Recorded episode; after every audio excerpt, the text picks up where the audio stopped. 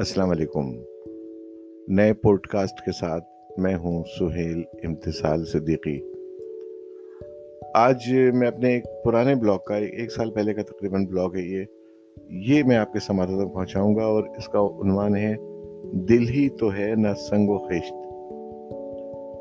یاسین آباد کے شہر خاموشہ میں ایک اور مکین چپکے سے آنکھیں موندے۔ رات کی تاریکی میں پیوند خاک ہوا۔ یہ کوئی اور نہیں تھا، پر میرا تو سب کچھ ہی تھا۔ میں نے اسے دیکھ کر جینا سیکھا تھا۔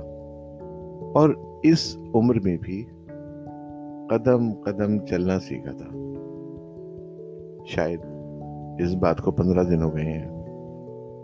اور شاید پندرہ سال بھی گزر جائیں۔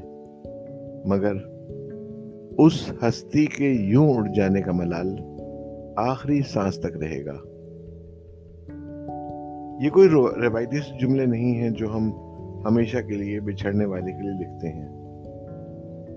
یہ نوحہ دل کی ہلکی اور تیز ہوتی دھڑکنوں سے لکھا جا رہا ہے۔ احتیاط کے طور پہ دوا بھی کھائی ہے اور انجی سیٹ بھی سامنے رکھی ہے۔ یہ غم، یہ دکھ، یہ رنج و علم صرف میرا نہیں ان جوان سال بچوں کا زیادہ ہے جنہیں بلکنے سے سکنے اور رونے بھی نہیں دیا جا رہا۔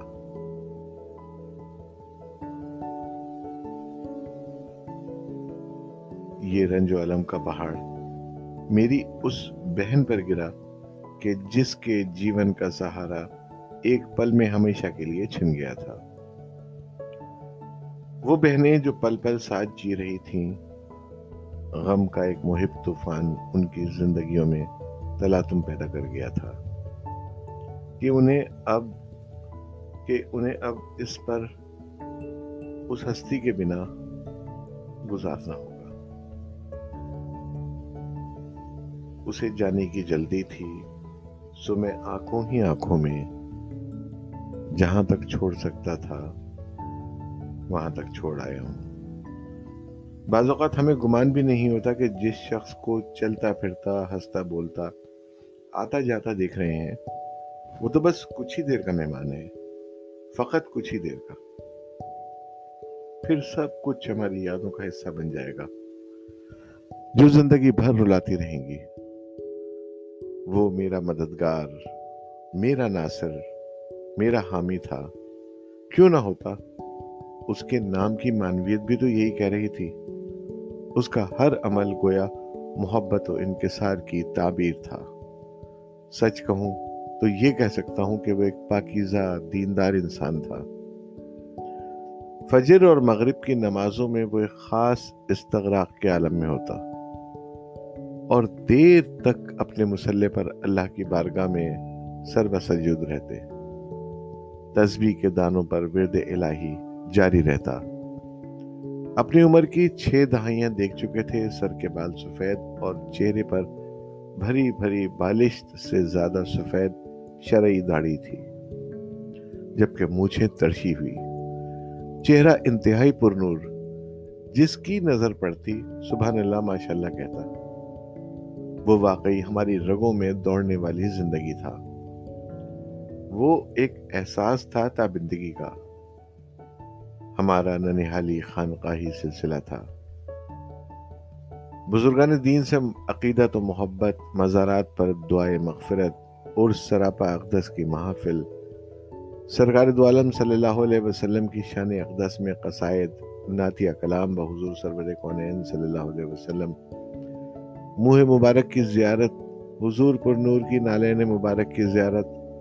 ہم نے اپنے بڑوں کو ہم، ہمہ وقت استغراق کے عالم میں دیکھا۔ بس بزرگان دین کی محبت اور بے پایا عقیدت اسی مٹی میں گندی شخصیت ہی تو بارہ مارچ کو ہم سے جدا ہوئی تھی۔ یہ سب یکایک کیا ہو گیا تھا کہ جیسے ہم صرف سانس لینے کے لیے زندہ ہو قدم من من بھر کے چال میں لڑکڑاہٹ۔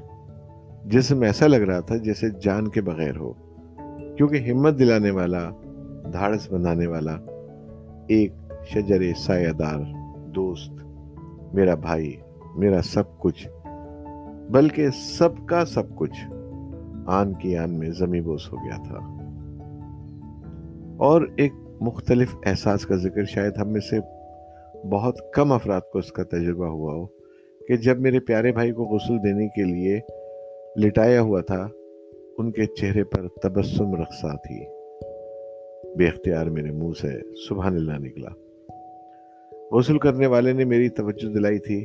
میرے بھائی کا جزد خاکی انتہائی نرم و ملائم تھا اور لبوں پر باقاعدہ مسکراہٹ تھی۔ یہ میری زندگی کا ناقابل فراموش لمحہ تھا۔ غسل کرنے والا کہہ رہا تھا، یہ اللہ کا ولی لگ رہا ہے۔ میری آنکھوں سے آنسو رواں ہو گئے، یہ خراج کے طور پر بے اختیار بہ نکلے تھے۔ میرا پانچ دہائیوں پر محیط رشتہ۔ آج بفضل تعالی ہم پر منکشف ہوا کہ وہ اللہ کے برگزیدہ بندے تھے۔ دین سے جڑے ہوئے اور ہمیں احساس ہی نہیں تھا۔ ان کا پھول جیسا نرم و ملائم جزد خاکی کو زمین میں اتارنے کی تیاریاں تھی پھر میرا دوست، میرا بھائی بے خاک ہو گیا۔ قید حیات و بند و غم اصل میں دونوں ایک ہیں۔ موت سے پہلے آدمی غم سے نجات پائے کیوں؟ اس کے ساتھ ہی اپنے میزبان سہیل انتصال صدیقی کو اس پوڈ کاسٹ سے اجازت دیجیے اللہ حافظ ناصر۔